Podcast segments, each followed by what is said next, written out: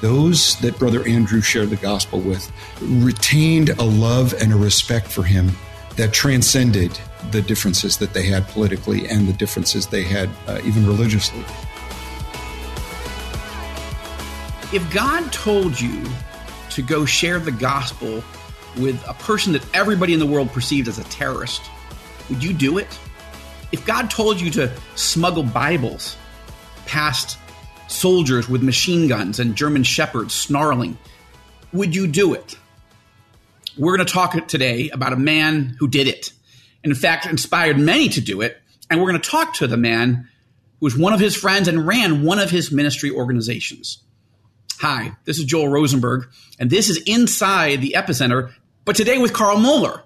Okay, I'm the founder and the chairman of the ministry, but and Carl is usually saying the opening to this podcast, but we decided to flip the script today because Carl, while he's our executive director at the Joshua Fund and has been for the last several years and doing an amazing job, one of his ministry lives uh, was being the executive director of Open Doors USA. Now, that was a ministry founded by Brother Andrew.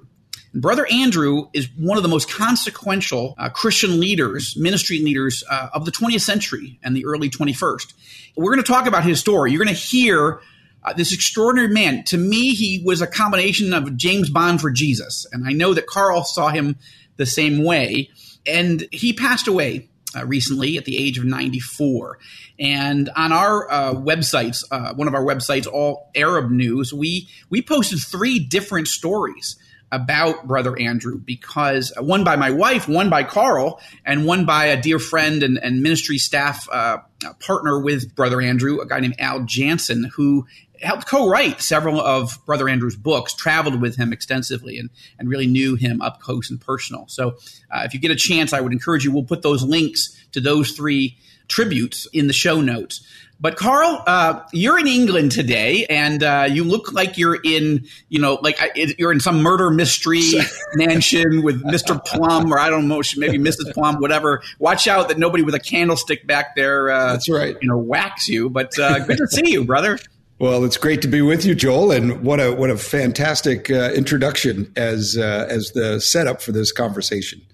Well, everyone who's listening to this podcast who knows Christ personally will one day have an opportunity to sit down, as you and I have both done, with Brother Andrew. Uh, really, I, like I, I don't have enough superlatives for him, so I want to get into this. But I want to talk about his heart for Muslims, how he took the gospel to meet with Yasser Arafat, who again widely perceived, not by everybody, but certainly those here in Israel, as a terrorist, and um, he was the head of the Palestine Liberation Organization, and uh, none of that bothered or or hindered Brother Andrew from wanting to go give him a Bible and and talk about Christ with him. And and we're going to talk about others. So that was a more recent element of Brother Andrew's ministry, right? Uh, looking for open doors. That was his heart. God would open doors to places where most Christians would think that's not possible. You can't take the gospel there. You can't get Bibles there.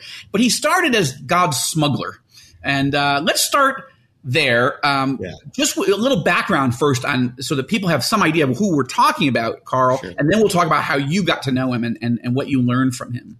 Sure. I, I think most people uh, got to know Brother Andrew uh, through the book, God Smuggler, that was written in the 60s about his earlier exploits and continuing exploits, if you will, on the mission field. And what Brother Andrew did that was so revolutionary was that in post communist Eastern Europe, uh, he actually went behind the Iron Curtain. Uh, most Americans uh, didn't even think that was possible, nonetheless desirable. Missions didn't really even consider going into communist countries atheistic communism, you know, post World War II, Cold War environment, highly charged. You know, anybody crossing a border uh, between the West and the East was considered by both sides as probably a spy right. uh, on some level. And so, you brother Andrew, prison forever. You could go to prison forever, and and it was. Uh, it's hard to convey just how tense that time was, especially in the late fifties uh, when you know some of those communist regimes were clamping down on Hungary and Czechoslovakia and all of these other countries. Well, Brother Andrew, out of that book, God Smuggler, people got this uh, amazing story. It, it changed the game for missions to say, you know, there was a whole church behind the Iron Curtain that the West had completely forgotten about. I mean, sure, we were sending missionaries all over the world, but not behind the Iron Curtain. And Brother Andrew said, why is that? That we need to make sure that they have what they need, and especially Bibles. And uh, some of those stories are really, really famous. So, yeah. Well, that's a great intro because you know, again, for younger listeners and viewers of this podcast, that you know, they may not remember or have ever heard of unless they were learned it in school. And I don't want to take that for granted these days. That the Soviet Empire, the Soviet Union itself, uh, with its 15 republics, but all its satellite countries that were communist in the Eastern Bloc, the Warsaw Pact, as they were known. Atheism was the religion. It was illegal to practice your faith uh, uh, in Jesus Christ. Uh, yeah, there were a few token churches left open so that the West could say, "Oh, I see, there's some churches," but really, most churches, uh, many churches, were turned into atheistic museums. Became illegal to print a Bible. It became illegal to transport a Bible, to have a Bible, and so when you starve an entire people, a continent uh, that spans 11 time zones of the Word of God, you're standing as an antichrist system. And if no if the church doesn't figure out a way to respond people are going to die and go to hell never even having a, had a chance to hear much less hold a bible for themselves and say what does the scriptures say? It took enormous amount of courage for brother andrew to, to pioneer this ministry yeah, well, Joel, as as you know, as later I got to know him uh, quite well and spent many years working with him. Uh, to imagine this uh, this twenty something young Dutchman who had come out of a very interesting background, crossing borders with a Volkswagen full of Bibles hidden in the door panels and secret compartments. But you know, he did that because the church there needed it. His main motivation was always to do what the body of Christ wanted in those places. Whatever they needed, it was his mission to go and get it for them. And mostly they needed two things. They needed to be remembered in prayer because again, many of those Christians throughout the years have always felt, persecuted Christians have always felt, does anyone understand our suffering and is anyone praying for us? So we assured them that we would mobilize prayer for them. And secondly, uh, right after prayer, they said, can you get us copies of the Bible? Can you get us God's word? And uh, we did everything we could. Uh, and Brother Andrew certainly showed us the way. But he really changed the game as far as missions in that way was concerned. Prior to that point, if a country had a, a, you know an illegal, it made it illegal to to send someone in there. The church usually just said, "Okay, well, we can't get in." And Brother Andrew said, "We can always get in." He said, "We may not be able to get out, right. but we can always get in. right, right. No, that was uh, look. I read that uh, book, God's Smuggler, uh, written in the late '60s. I think it was published yeah. in 1970. It's uh, I read that book as a teenager. Yeah. I had come to faith in Jesus at the age of eight, but it took a few years for me to take it seriously. I believe I was truly a born again believer. I mean, I under, I understood it, and I and I really wanted to follow Christ, but I, I wasn't being raised in a church, uh, Sunday school environment or, or, youth group environment that was really teaching me the word of God. Uh, they mm-hmm. weren't horrible and they were wonderful people. I love them, but no one was taking me deeper and no one was expecting much of me. Anyway, uh, not to get into my own testimony, but as I really became electrified by my faith in Christ and my hunger for the word of God uh, at the age of 16, 1984, I began to devour books that would help me discover heroes. I, I just, I, you know, all young boys need heroes. And for some, it's Luke Skywalker. For others, it's Frodo. For me, it was James Bond. I'm not saying that was the right hero. I'm just saying my dad had a box of Ian Fleming novels um, in the attic. I found them. I started to read them. I'm not saying even the novels were that great. Then the movies, uh, some of them were good, some of them were pretty campy. But anyway, but that was the only spy thrillers I had access to, and I was drawn to those type of stories. Not surprising that I would grow up since I didn't know how to do anything else to write spy thrillers of my own. But when I read God Smuggler, I, I again electrified is the word that comes to mind. I thought, who? I never connected faith in Christ with some sort of dangerous mission that maybe maybe was needed right? I saw, uh, you know, people in the Bible, the Apostle Paul or King David in his day, whatever, but those were heroes. But like James Bond for Jesus, get out. So you and I, we, we were pretty sure that we met. We didn't really get to know each other in the summer of 1986. Tell our viewers and listeners, what were we doing in the summer of 86 that combined Brother Andrew and you and me and about 300 other young people? Yeah, so a couple introductions to that. Um, uh, I, like you, uh, encountered God Smuggler. For me, it was a comic book version because I, I don't read that well. No, but uh, but it was the comic you, book version. You with the PhD and the masters and the okay, whatever. maybe, maybe then the, the, the, thought was this guy's the coolest Christian around. I mean, all the Sunday school lessons I had about David and everything, and they're wonderful. But you know, I mean, he was dressed in a in a loincloth or a toga, you know, and and and, and the story and, was getting told on flannel graphs, which wasn't yeah, like most moving way to tell a story. But you know, this guy who's smuggling Bibles into a communist country underneath the nose of of uh, fully armed guards at the borders, amazing. So yeah, and I think it was an inspiration later when we were in 1986 on that uh, summer project with uh, Campus Crusade for Christ, then now known as Cru. And when we were on this project called Project North Star, where we went into the former Soviet Union and the former Soviet Republic. It was still the Soviet Union then. Was, that's right, exactly. It now it was the Soviet Union, exactly. Yeah. It was funny. Yesterday, I happened to be uh, speaking with some folks uh, here in the UK who uh, came from uh, Russia at that point and uh, remember clearly just happened to be, you know, in the same city with them. But uh, that's a story for another day. Mm-hmm. But uh, the whole concept that we had was to bring Bibles and testimonies into communist countries. And I don't think that would have happened. I don't think that the numerous traveling evangelists and Bible and theological education programs that emerged in the 70s and 80s and 90s would have happened if it wasn't for this young Dutchman in 1955 going into communist countries, just a solo operation to bring Bibles into those countries. I really think he set the world of, of outreach on its head that way. He did, and I and I think that when I got the invitation to go, I didn't even know the country at first. I just knew it was a, a closed country, a dangerous country, and I got this invitation to go to a, a, a private discussion and see if I would be interested in this. And I I had just finished my I was just finishing my freshman year at Syracuse University. You were uh, a couple years ahead of me, but um, I think what drew me was this is the closest I know how to do that Brother Andrew does as a as a life mission. Yeah. And I remember his famous prayer. Yeah. Right. And so, would you share what became known as the smuggler's prayer? Yeah. So uh, even as uh, late as 2003 to 2012, when I was working at Open Doors, uh, we would still encourage all of our teams going into these countries to pray the prayer that Brother Andrew taught us to pray, which was simply, Lord, while you were here on this earth, you made blind eyes see. I'm carrying your word to your children. Lord, as I cross this border, will you make the eyes of the guards blind to all that you do not want them to see.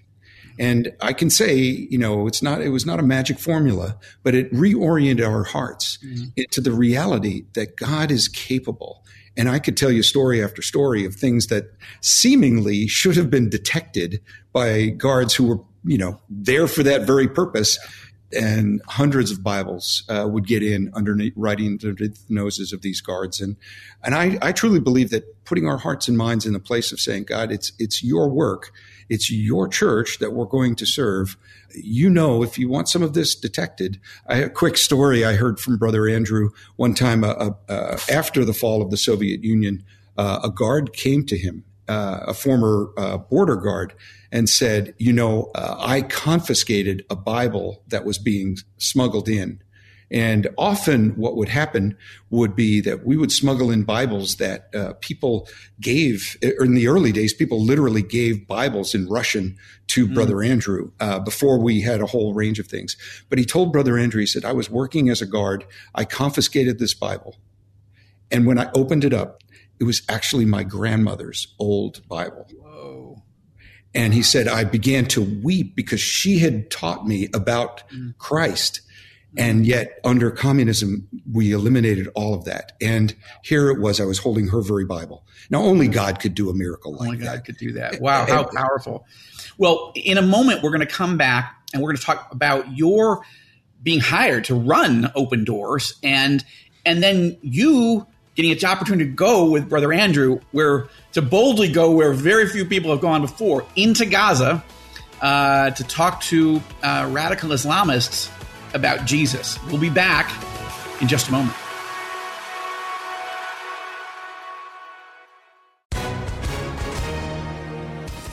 Hi, everyone. If you've been injured in an accident that was not your fault, listen up. We have legal professionals standing by to answer your questions for free. Call now and find out if you have a case and how much it's potentially worth. Call 800 497 4410. I'm here with spokesman John Wolf. So, John, tell everyone listening who should call right now. Well, Maria, first off, thank you for having me here. It's always nice to answer the listeners' questions. Now, as far as who should call in, anyone who's been injured in an accident and think you deserve compensation, give us a call right now. 800 497 4410. You'll find out if you have a case and how much it's potentially worth. Thanks, John. You heard it, folks. Take advantage of this opportunity and call now. 800 497 4410. Advertisement sponsored by Legal Help Center may not be available in all states. The verse of the day is a verse that was actually very important to Brother Andrew. It was the verse that the Lord impressed upon him when Brother Andrew took his first trip behind the Iron Curtain. He went to Poland to a communist youth conference just to just to see what was going on and to try to understand, Lord, what are you doing and how can I be helpful to these young people who don't know the word, don't know Christ, and how are they going to know if nobody tells them? The verse came from Revelation chapter 3, verse 2. It was the Lord speaking to the church in Sardis, and it reads this Wake up and strengthen the things that remain, which were about to die, for I have not found your deeds completed in the sight of my God. Wake up and strengthen that which remains. The prayer requests, of course, you can imagine flow from this is Lord, strengthen your brothers and sisters, your children, our brothers and sisters in closed countries, in persecuted places where they're in danger for their faith in Jesus Christ. Encourage them, give them strength, give them hope to endure the suffering that they're experiencing. And Lord, please open doors that we might right now think are impossible. Take the good news of Jesus and your word, your precious word, which does not return void. Show us how to take it to people who need it in places where they have no access to it. Well, Carl, this is an exciting conversation. You were involved in ministry. You, you know, you got your theological education and you'd gotten your a lot of ministry experience over the years. But then you had an open door of your own. You got invited to run Open Doors USA, uh, the largest element of several different open doors ministries around the world that Brother Andrew founded. I should just note by a setup the 10 million copies of God's Smuggler that were sold and distributed all over the world in, in 35 different languages. That's just 10 million in English. Um, mm-hmm. But those prevented Brother Andrew from going because he became so famous. Even the name Brother Andrew isn't his real name, but it is not a code name, but maybe a nickname just to use so his actual identity wouldn't be exposed. But by not being able to go, God opened the, up even more doors because he mobilized people like you to say, I will step in the breach. I will help. What can I do? Talk about getting hired uh, to do this. And, and then we'll sure. shift in a moment to as the whole Soviet Union collapsed and the Berlin Wall fell and the Iron Curtain opened, then his heart, Brother Andrew's heart started to shift to the Muslim world. Yeah, exactly. You know, it was really interesting, uh, Joel, uh, when you were saying that my, my mind was flashing on so much of what Brother Andrew did was a first. And so much of his ministry was, was really at the, at the leading edge until, you know, that book became sort of globally known. And, but he knew every country he went in, uh, that he was followed. That he was, uh, in fact, when uh, East Germany uh, reunited with West Germany and the Stasi, the German secret police in East Germany, opened their files, his file was like this thick, he said. He said, you know, it was just like everything I did and where I was. And they always had somebody watching him. So obviously that limited some of the work that he could, he could do. He but still, that, that's an interesting point because it tells us, nevertheless, God had, had his favor on brother Andrew to continue to be able to uh, uh advances. He, he didn't wind up in a gulag for the next 50 years of his life. Exactly. And, you know, we, we've seen that happen. And, and, and Andrew, you know, was, was still, he was, he was incredibly funny. He was very straightforward. He had no tolerance for pomp or ceremony or pomposity. I mean, he was just that kind of guy who was, who would load up a Volkswagen with Bibles and not really care who knew about it and just drive. But when when I knew him, obviously he was uh, you know several years removed from the day to day operations. He was of, an international icon by that point. Oh yeah, no, no question. World. No question, he was that, and and again, just not with pretense whatsoever. He was not a Christian celebrity. He always eschewed that. He just didn't want to deal with that at all. But he had such a sense of humor and was so funny. I'll tell you a few stories about that. But uh, my first encounter with him was two weeks after I was hired, and I was hired from a, a large uh, suburban church in Southern California, very uh, accommodating, you know, very comfortable life we had four kids and and I thought okay Kim and I are going to go and we're going to we're going to meet brother Andrew in the Netherlands and then we're going to go meet uh, our open doors leadership in a conference we were having. And we went to Brother Andrew's home. Uh, we were taken there by the Open Doors Netherlands staff. He, you know, he met us at the door and he said, well, come around to my office, which was in his garage. It was not like he had a, you know, a, a corner suite in some, you know, glass and, and steel building. Yeah. It was, it was this little tiny house in, in uh, a little suburb of the Netherlands. And we sat there uh, and he sat us down on his couch. He goes, Would you like some coffee? And we said, Yes, we would love some coffee, or jet lag and all of that.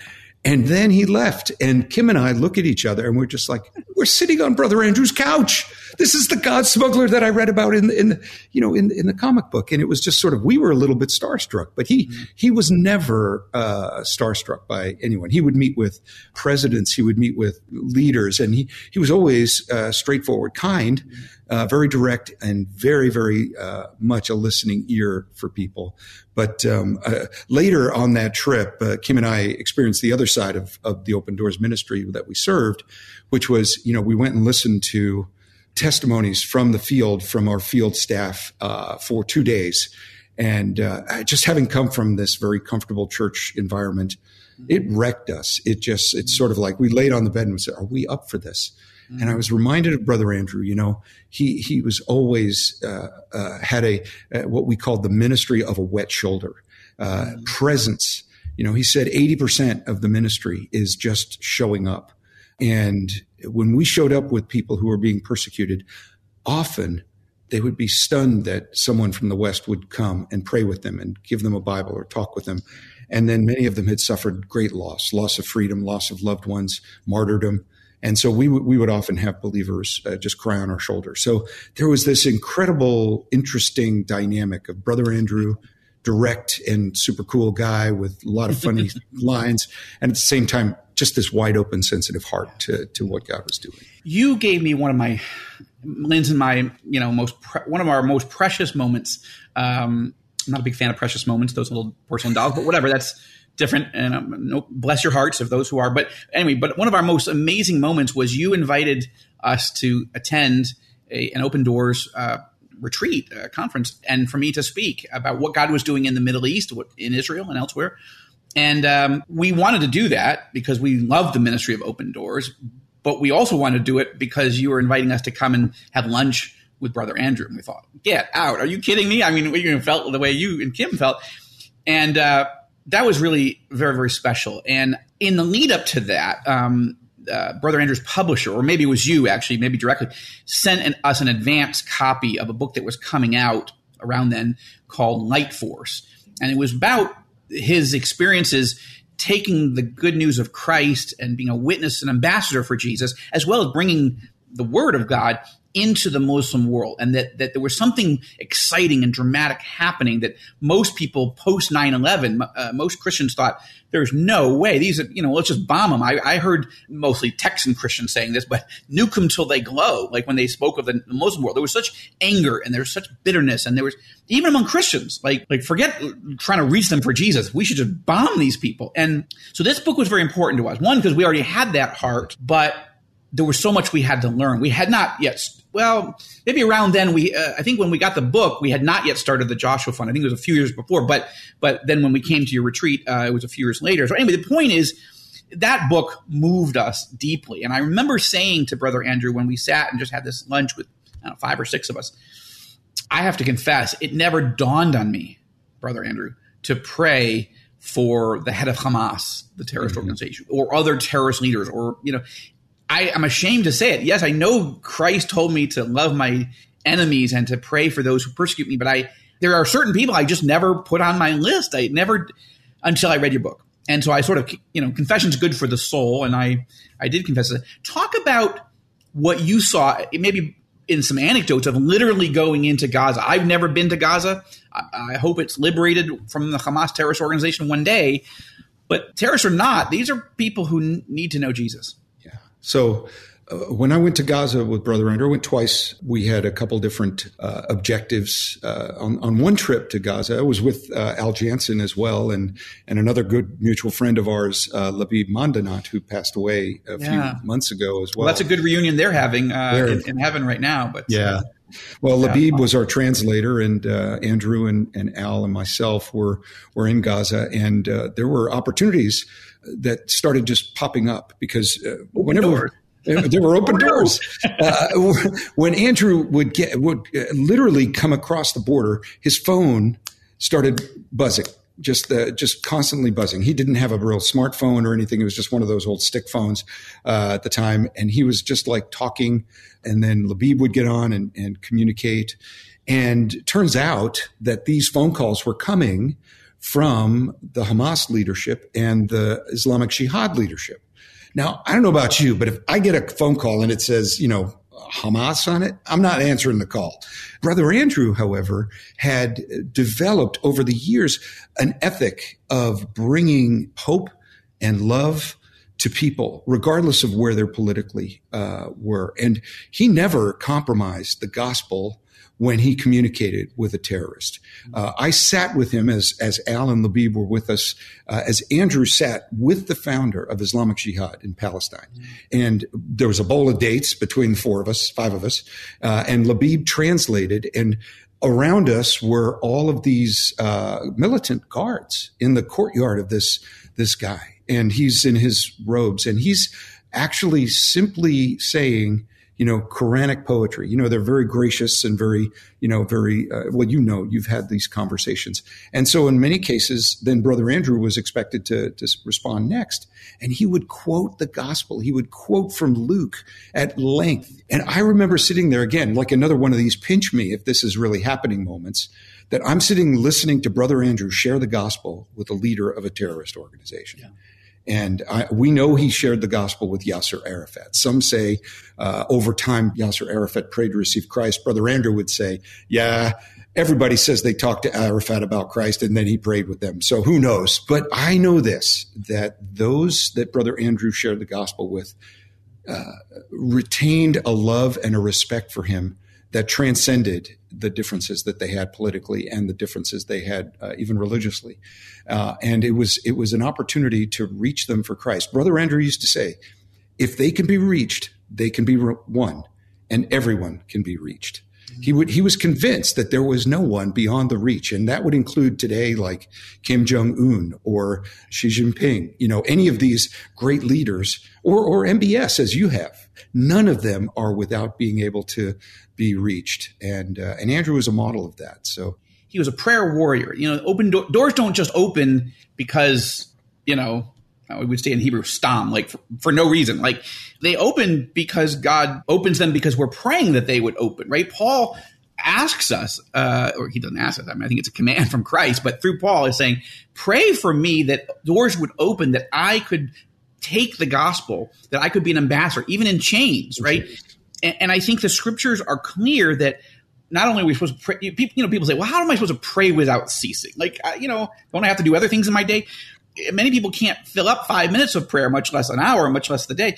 I think it's because we pray for small things that mm. don't inspire us and don't, you know, and they're not, they're, they're not really a big thing. Mm. He prayed for crazy things. We call them at the Joshua Fund audacious prayers. Yes. Like if you pray, Lord, I would like to go meet the king of Jordan and go talk to him about the Lord and, and hear what he thinks. And I would like to go meet the crown prince of Saudi Arabia. Like, where did I get that crazy concept of praying? Well, one was from my pastor in college from India, you know, Joel, vis of a prayer, hearing and a prayer, answering God, a wonder working God.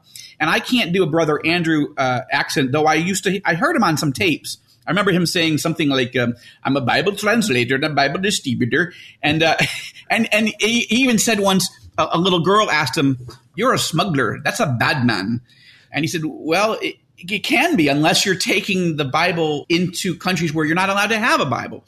And so my point is, he prayed that God would open doors that almost nobody else would go through. I literally don't know anybody else that has tried to take a Bible, much less the, the, the message of Jesus, to Sheikh Yassin, who was the head of Hamas, the mm-hmm. spiritual founder, as well as all these different organizations. And as we come to a close here in a moment, I will say there have been some who have been critical of Brother Andrew for not being loving enough towards Israel, that he mm-hmm. had such a heart for the Palestinians and Muslims generally that he was very critical of Israel.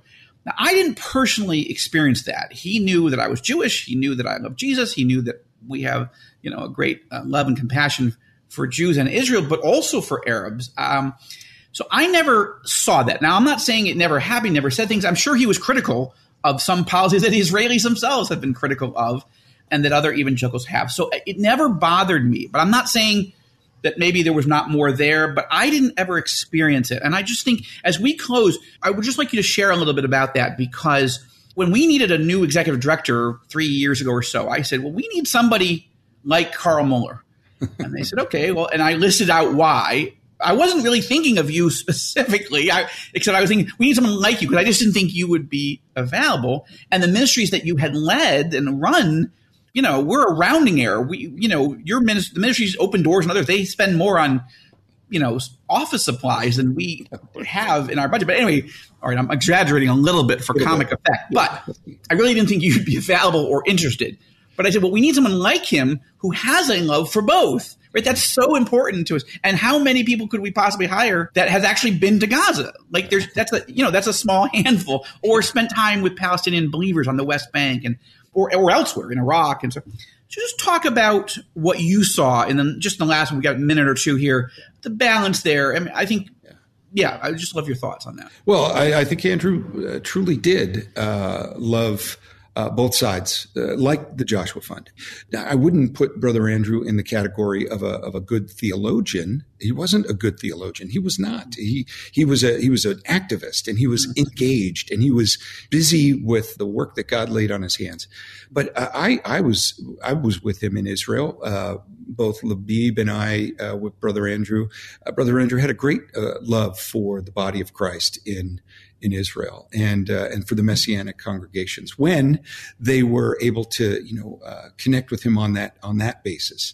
Uh, he had a great sensitivity for the Palestinians and uh, and created uh, a number of uh, pathways for Palestinians to go to Bible college and to mm-hmm. to be trained. And he lamented the decline of the Christian community in the West Bank and other places. I mean, he he would often say, "Are we are we going to just sit by while the the Christian church these places becomes a Christian museum uh, and and not a vital church. And I know that all corresponds with what the Joshua Fund's mission and vision is. Now, I do think that. Uh, candidly, I'm attracted to the Joshua Fund because I do think the theology that we bring to this conversation between Israeli and Palestinian, between the, you know, the Arab countries and Israel is far sounder and far more biblical. But it wasn't to say that Brother Andrew, you know, he, he certainly had uh, his preferences. But I do think that he he really mostly cared about Jesus. The, the number one thing that, that Brother Andrew wanted to do was to bring both sides to the foot of the cross. And at the foot of the cross, we can both say, you know, we're united. And honestly, unfortunately, there are far too few voices uh, voicing that sentiment. They want to make a political solution before there's the, the recognition of, of, at the foot of the cross that we're equal. Brother Andrew wouldn't have tolerated that. I don't think he was supporting that. But um, you know, we continue to carry on the memory and the legacy. There's so many funny stories I wish we'd gotten to, uh, but uh, you know, he was a wonderful brother. I can't wait to spend time with him in, in heaven again, and uh, to see this guy I knew in his 80s who died at 94. He's probably already, you know, ripping it up in heaven with all of our brothers uh, that have gone before us. Well, think of all the people behind the Iron Curtain who got saved or strengthened their faith because they got one of those Bibles. There's going to be a lot of, that's a long line of people that are going to want to meet him, thank him. Uh, I'll close with a story of my own. In uh, around 2004, I think, I was going to start working on a novel called The Ezekiel Option, which deals with Russia and the Gog and Magog um, prophecies of Ezekiel 38 39. And I, I thought, you know, to do this story, I, have been to Moscow before in, in 1986 with you know young people with Campus Crusade and smuggling Bibles and oh man, I, I had to, I've had to use discipline not to just tell stories and ask you a story just of what we got to do being inspired by Brother Andrew because this is really more about Brother Andrew than our inspiration from him. But I will say that I hadn't been back in a while and I thought uh, I should go and do some research and be ready. I was also working on Epicenter, that first book, which from which this title of this podcast comes. And so I asked my father, "Hey, Dad, you want to go to the old country and meet some fascists?" His family, you know, his parents and grandparents had escaped out of Russia as Orthodox Jews. Uh, he he was born in Brooklyn. He was born in America. He's a first generation American, so he never experienced this, and he'd never gone back uh, or, or, or, gone uh, to the Soviet Union, to Moscow or elsewhere. So he said, "Sure." so I said, "Great." So we flew to Moscow, and we spent about a week or so there and met with a lot of crazy people. But uh, we also went to the church that was the main Moscow Baptist Church. This was the one evangelical church that was allowed to stay open during all those years. Mm-hmm. And I'm sure Brother Andrew had visited there, but Billy Graham had preached there. President Richard Nixon had visited there. Like that was the, the showcase church, you know, and then all the underground churches, obviously, um, President Nixon and elsewhere, you know, others did not go to those. But when we went, I, I had been there before in 86, and so I wanted to go back and just see it, especially now that the country was free. And we ended up meeting with the pastor, the senior pastor. He had been a young staffer or assistant pastor maybe uh, back in 86. Now he was the senior pastor. And uh, we, you know, he gave us a, sort of a tour, and I, you know, I mentioned that I was there, and he couldn't have been more warm. But after we he'd shown us around and told us some fun stories of what God had done there, he said, "Why don't you come back to my office?" So my dad and I sit there in his office, and he says, "You know what office this is?" You know, this was where the KGB kept all their recording and eavesdropping equipment. This was the KGB's office in all those years, including when you were here, Joel. I said, "Whoa!" He said, "Now, when the Soviet Union collapsed on uh, and, and, and, and, died on on Christmas Day, mind you, 1991." It took a few months for the word to get out, but then eventually the KGB said, "You know, unplug everything and bring it back to headquarters, and you don't need to do this anymore. So he's like, okay. So, you know, the KGB took all the stuff out, and the then senior pastor took over that office just symbolically, and then he inherited it, this young guy. So as we're sitting there, he says, uh, I said, well, you know, when we were uh, in 1986 traveling the country, uh, you know, one of my colleagues and I, when we would check into an Intourist, you know, official KGB hotel, we would know that it was bugged. So we would go around the whole place eh, from to every mirror and every lamp, and, and I would say, "Hey, uh, Tim, what you know, my my friend, uh, so." Do you know what, what's the what's the meaning of life? What's the purpose? How, is there a way to know God? And he would start sharing the four spiritual laws with me, and we would go back and forth, just talking to the mirrors and the you know the framed pictures and because we thought, well, if it's if it's bugged, then the, somebody's sitting there with headphones mm-hmm. listening. Maybe they'll hear, you know, we thought it was kind of funny, but we thought it could be true. And I said, I, I was laughing with him and I said, you know, maybe someday I'll get to meet the guy that listened in heaven. He said, that's not funny.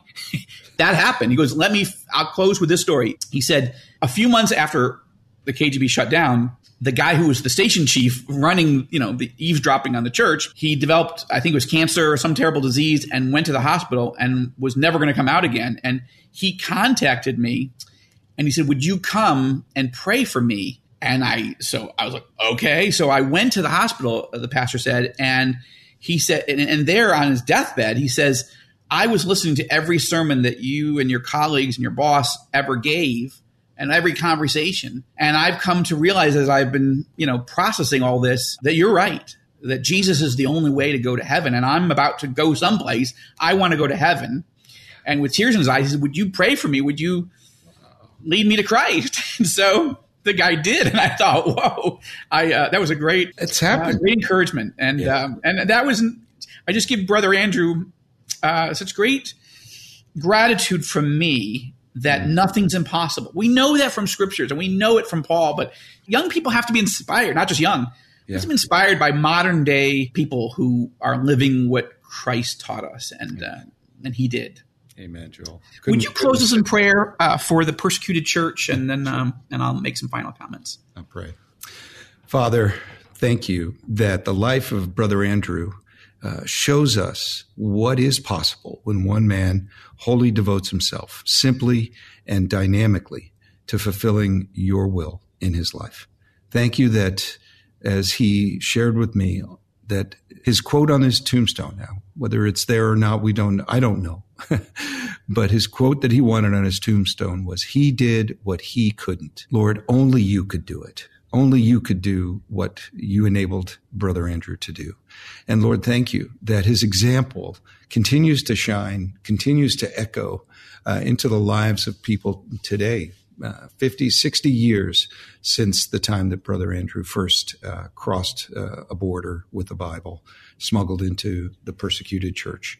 And Lord, we want to pray for the persecuted church globally in Israel, in the West Bank, in uh, Arab countries, all across North Africa, all across the Gulf region, literally, Lord, all across the world where Christians are persecuted for their faith. We want to lift them up.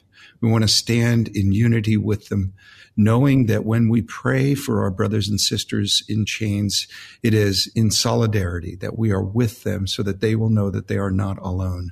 And we know that your Holy Spirit is capable of penetrating all prison cells, all boundaries, all borders, and able to encourage and do what it is that you desire to empower uh, the church to do. So, Lord, we pray for those who are persecuted for their faith. We ask that you would bless them, that we ask that you would strengthen them, and we ask that you would give them every resource that they need. And Lord, thank you that we at, at, the Joshua Fund have allowed ourselves to be open to you in this area as well as we stand with our brothers and sisters, Arab or Jew, uh, uh, Israeli or Palestinian. Lord, we stand with them and we say, uh, if you believe in Jesus, if you are at the foot of the cross, that we can come together and we can see, just as Brother Andrew showed us, that there's unity and reconciliation there. So we just pray for the persecuted church in the region and throughout the world. In Jesus' name, amen. Amen. Thanks, Carl, very, very much. A great conversation. Uh, I want to encourage everybody who's watching and listening. Uh, you can go to the show notes. You're going to find uh, links to the column that uh, Carl wrote for All Arab News, a tribute uh, to Brother Andrew, uh, a column that Al Janssen, his Brother Andrew's co-writer on a number of these books, what he wrote for All Arab News, and that my wife Lynn wrote about him as well, based on how it, this his story, his life and even meeting him has, has inspired us and our boys. And uh, I encourage you to learn more about the work of the Joshua Fund, not just in Israel, but in, in the Palestinian territories, but in Lebanon, Syria, Jordan, Iraq, and Egypt. You can go to joshuafund.com and learn more and send us uh, your questions wow, what you'd like us to talk about on the show. For Carl Moeller, I'm Joel Rosenberg, enjoying an opportunity to flip the script and interview him uh, since he was a real witness to history. God bless you and tune in again to Inside the Epicenter.